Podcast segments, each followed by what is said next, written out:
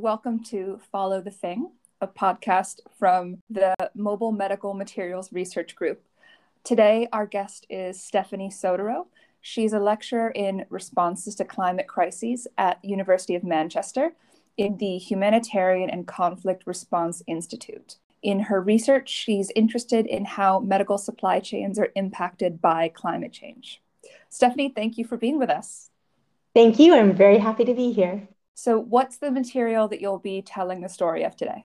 Today, I will be telling you about blood and specifically donated blood. Why do we need this material and what's it used for? Yeah, so blood is used on a, on a good day when things are working well in the human body. Blood travels through our bodies, transporting oxygen, minerals, hormones and nutrients. When donated blood comes into the picture, it's a question of what's happening, what's wrong with the body, what's going, what's going sideways. So essentially, when there is significant blood loss due to a traumatic injury, such as a car crash, or if a patient is going through an extensive surgery that might last multiple hours, or commonly people who have given birth and suffer postpartum hemorrhaging. Also, blood is used for some cancer patients. So, in some cases of cancer, platelet counts are very low, and this puts the patient at risk for extensive bleeding. And so, um, donated platelets will be used for therapeutic purposes. Okay, so produced um, so when you donate blood, commonly give about a half a liter of blood that ends up in a, a bag of blood and uh, a few test tubes of blood.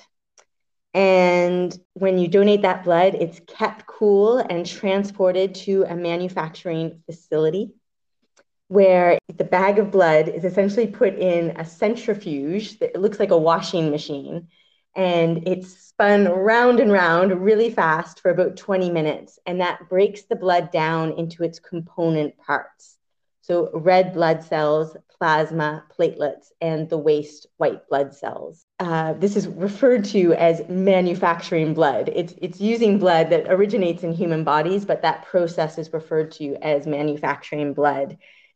And so you get these four component parts really just three because one of them is white blood cells and those are waste and the these three component parts once they're outside the like the cozy confines of your body they need very special individual attention.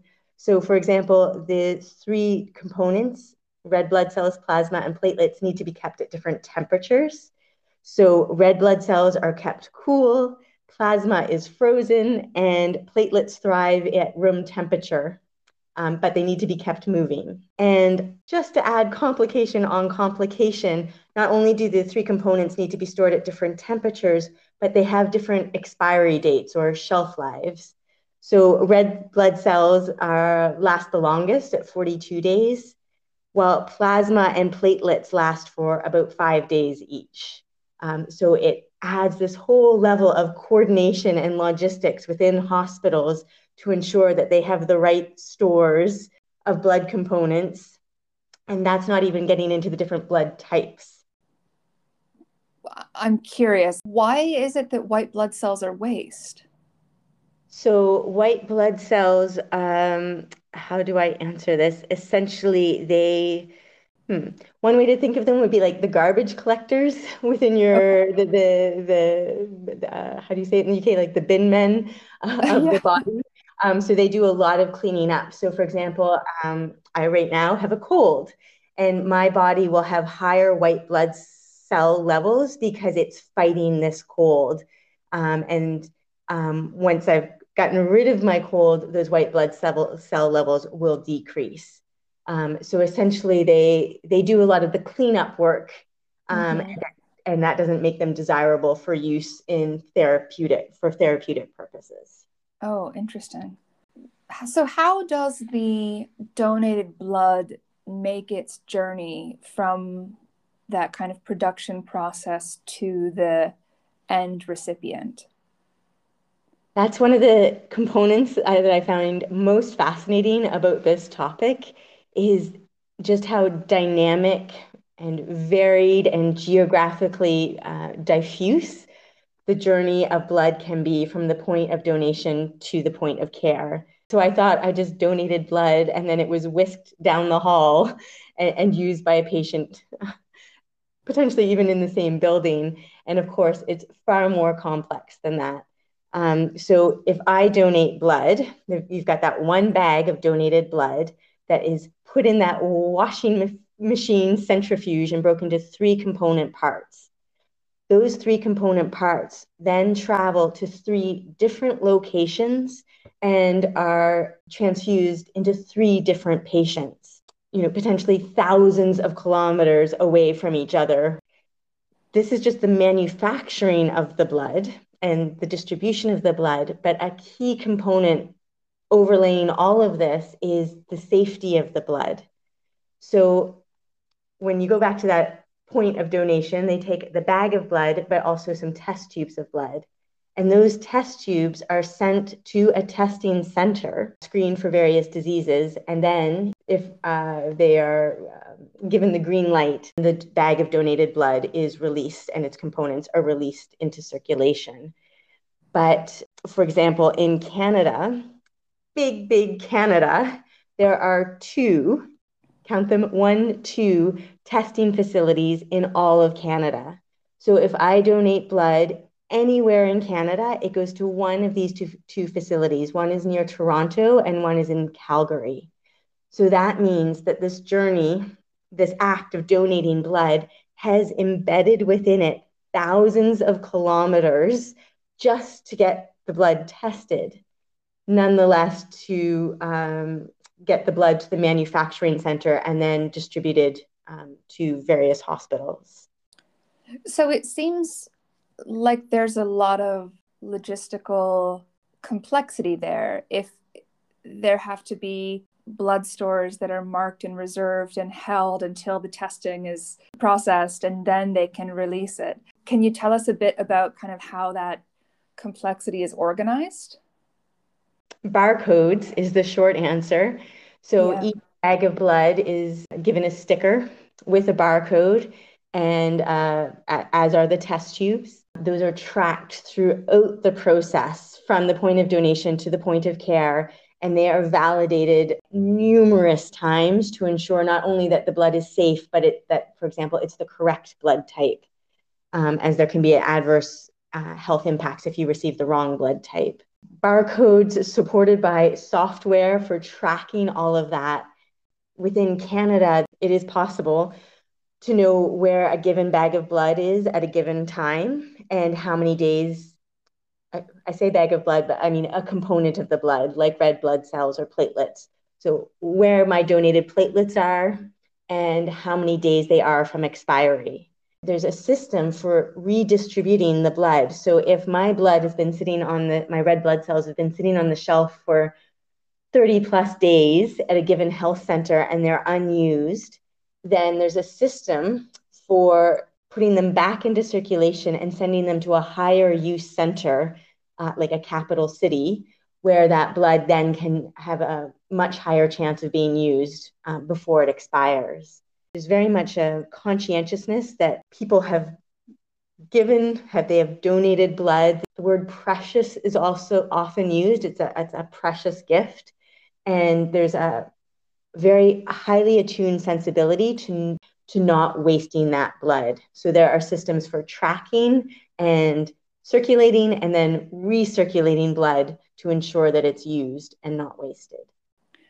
So if you have some components that only have a shelf life of five days, you have to do the testing, get the results, and then release it within the five day period. And so I wonder are the samples for testing are they traveling by air are they traveling kind of in the belly of commercial flights or how are they being moved around if, if there's such a an urgency to get them to those two testing centers yeah, that's a great question. And one of the things that appeals to me about this topic is just the, the number of transport modes.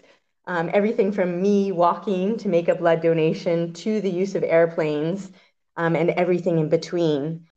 Uh, so if I donate blood in Vancouver um, on a Monday, then those test tube samples, they're, cur- they're couriered to the airport and then put on a commercial flight from Vancouver to Calgary.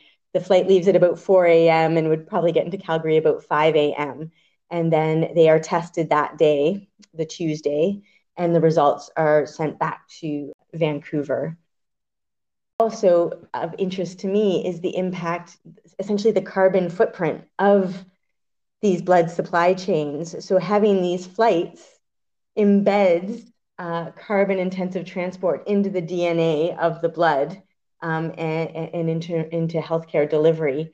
And it also raises questions that, you know, if for some reason that flight was unable to take off, um, for example, due to severe weather, what knock on effects would that have for the healthcare system? I wanted to ask you about that because it see it's surprising that if you were to donate blood in Vancouver and you know the end recipient was also in a hospital in Vancouver, it's surprising the um, length of the journey and the kind of carbon intensive nature of the journey that that blood goes on just to get between two people who might be you know less than a mile apart. Exactly. Um, it's, it's this kind of invisible unseen taken for granted uh, mobilities specifically medical mobilities that i find really interesting. These are um, you know established infrastructural circuits um, that we don't question or notice until they're disrupted. Also, just of note, um, of those test tubes being flown from Vancouver to Calgary, they're not just from Vancouver, they're from the whole Western region. So, the province of British Columbia and the Yukon. It's an area of something like 1.7 million square kilometers this huge catchment area where these test tubes are being collected and, and blood donations are being collected and then funneled to Calgary. The scale is quite astounding. Is there a lot of work being done to make it a more decentralized process? Like to, for instance, in the Yukon, to enable more local testing facilities there that wouldn't necessitate that journey?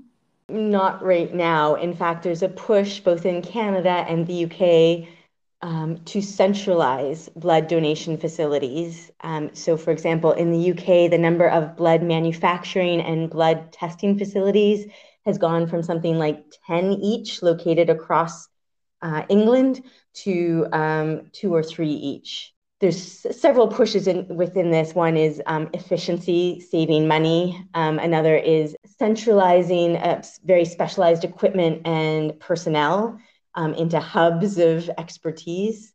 But there's a question, and that's one of the questions that underlies my research: is you know where is that sweet spot? Where is it? Where does it get too centralized?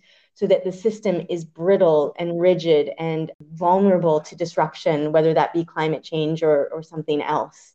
Where's that happy point where you reach a balance between the expertise, the costs, and uh, resilience? I'm particularly interested in how severe weather events exacerbated by climate change impact um, these infrastructure networks so, for example, when I was conducting my field work in Vancouver, there was a, a severe winter storm, but not particularly notable uh, for Canadians. But this storm resulted in the closure of three main roads connecting an interior city to Vancouver. Uh, these were these the three main roads connecting these two cities. On one of these roads, there was a Canadian Blood Services vehicle carrying 90 bags of donated blood. And those bags could not make it to Vancouver within the regulated window. Uh, I think it's about 24 hours, and they had to be discarded.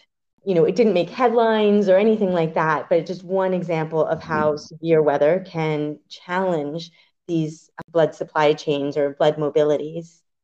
Another example is from here in the UK, where there's one facility, it's a mega facility for, for processing, uh, manufacturing, and testing blood. Of all the blood donated in the UK, 50% is manufactured at this site. It's about 65% is tested at this site.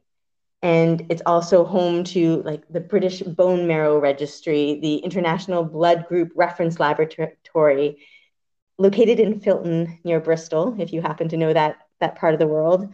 It's a very significant hub for blood donation, and it flooded in 2012. Thousands of blood products. There was risk of exposing very specialized equipment to water all of that labor of manufacturing and testing that blood had to be redistributed to other uh, hubs. And the facility had to be drained, cleaned, and recertified in order to get back into use. From start to finish, that was about a two week process. And happily, it didn't result in any um, adverse patient outcomes. It was all handled behind the scenes but it just indicates the vulnerability of these uh, medical infrastructures to severe weather. So, as a researcher, how do you track this material when the journey is as complex as you've laid out? So ideally, if I had my dream, I would be able to track the barcodes on the on the bags of blood and the test tubes and I would be able to physically follow along a, a given blood donation. But for many reasons, including privacy and safety, that is not permitted. So I had to create this patchwork approach to, to follow that journey of a, of a blood bag from the point of donation to the point of care. Uh, and what that looked like was conducting interviews with health professionals, getting tours of facilities to understand how they work, and uh, using document review for an organization like Canadian Blood Services. There's um, quite a surprising number of documents that detail the processes and statistics related to the process. And so all three of those things together helped create a picture of what this journey looked like. You've already mentioned this a bit when you spoke about the example in British Columbia when those roads were closed and, and the blood products were expired and destroyed. But can you tell us a bit more about what happens if the material doesn't get to the patient or if it gets there too late? Blood is a life saving material. Um, and so if someone has been in a car crash and cannot get the blood that they need, um, their, chan- their life chances decrease significantly. And in fact, there's a long history of blood transfusion. It started with experiments between transfusing blood from one animal to another, and then from an, one animal to a human, all with very poor success rates, it should be noted. Um, but there was one of the first successful human to human transfusions took place in London in the 1800s. And it was organized by a physician who um, was concerned about the number of his patients who died after childbirth due to blood loss. And so he um, organized what would have been like a vein to vein transfusion of blood from a husband to a wife um, with the idea of um, um, uh, restoring her blood levels. I think he tried this about 10 times during the course of his career, and it was successful about five times this was all before they knew about blood types. So it was uh, they were really shooting in the dark that they they were transfusing transfusing one person um, to another person who had compatible blood types. But um, this physician's concern was the number of patients he lost in childbirth. Um, this was was and is still in many parts of the world a very real concern if you don't have blood on hand. And interestingly, 200 years later, uh, there's a private um, tech startup based out of California called Zipline, and they're operating drones in Rwanda to transport blood uh, from more urban centers to more rural centers. But one of the justifications that they've used is to assist women who are assist, who are suffering uh, postpartum hemorrhaging. So the justification for these experiments and the use of blood have been, both been have been justified. Um, uh, uh, by uh, loss of life um, due to childbirth.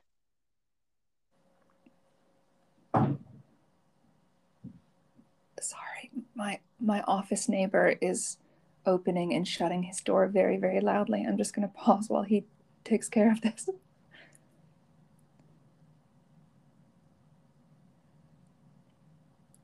So, what do you think is the future of this material? So there's so many possible futures for blood. Um, some that have dystopic or or utopic elements. Um, so, for example, at the University of Edinburgh, they're experimenting with creating synthetic blood, so that blood donations don't have to re- rely on what is supplied by humans who choose to donate. Um, as I mentioned, in uh, companies like Zipline are experimenting with delivering blood via drones, so transforming the the, the transportation underpinnings um, for blood. And then um, of most interest to me is climate change and how will increasing severe weather events transform um, blood donation. And this is beyond just um, delivery. For example, um, with a warmer climate, West Nile virus is now endemic in parts of Europe where it wasn't before. And so uh, uh, blood services need to test for the presence or absence of West Nile virus in donated blood. Um, and then once that blood is donated, can it get from point A to point B um, for testing and manufacturing in a timely, reliable way? And how will this be um, impacted by whether it's um, heat waves or um, flooding or severe storms? And what kind of resilience is there within the system um, for responding to this type of disruption? How many years off do you think synthetic blood is? That's a good question. I know there have been experiments with it. Um, I get the sense that it is still some way off, but I am not, I don't follow that particular path very closely. Um, a more um, recent change, just uh, that's less uh, far flung in some respects is changes to policies at, um, whereby men who have sex with other men can now donate blood more readily in certain um, countries than they have been able to do um, in many decades. Um, and so that that's something that's changing in the course of um, months um, uh, in places like Canada and the UK.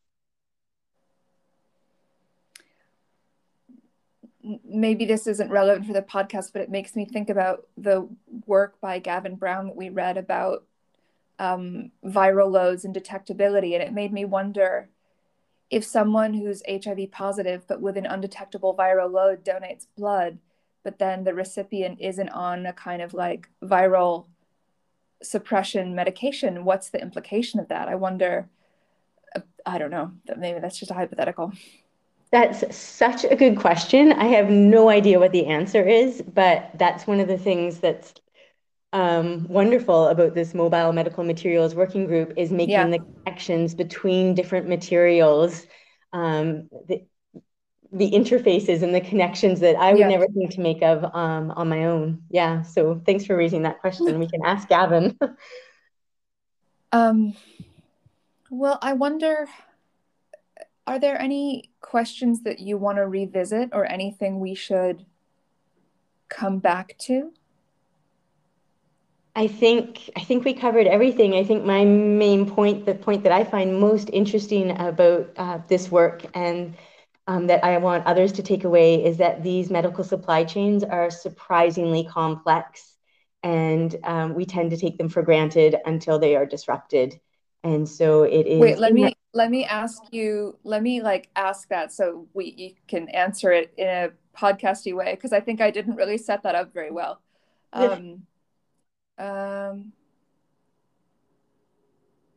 okay, so before we conclude, uh, what are the final messages that you'd like to leave listeners with? So, the final point that I want to leave people with, and this is what I find most interesting about this topic, is that blood supply chains uh, specifically and medical supply chains generally are um, surprisingly dynamic and complex and spatially um, dispersed, and that we we tend to take them, um, especially in high income contexts, we tend to take them for granted until they are disrupted. And um, as the climate emergency um, grows in strength, um, it is in our interest to ask questions about where particular medical products originate and how they get to the point of care and what um, our governments are doing to ensure um, ensure that those uh, medical supply chains um, are viable. Okay, well, thank you very much for being with us today. And I hope all the listeners have found this um, an enjoyable podcast to listen to. Um, please listen to the rest of our series. We have um, interviews on other interesting medical materials by researchers working on these topics. Okay, thank you. Thanks, Sydney. You have been listening to Follow the Thing. In each episode of this series, we follow a medical material from production to patient. For more episodes, please visit the Mobile Medical Materials Research Group website. The link is in the show notes.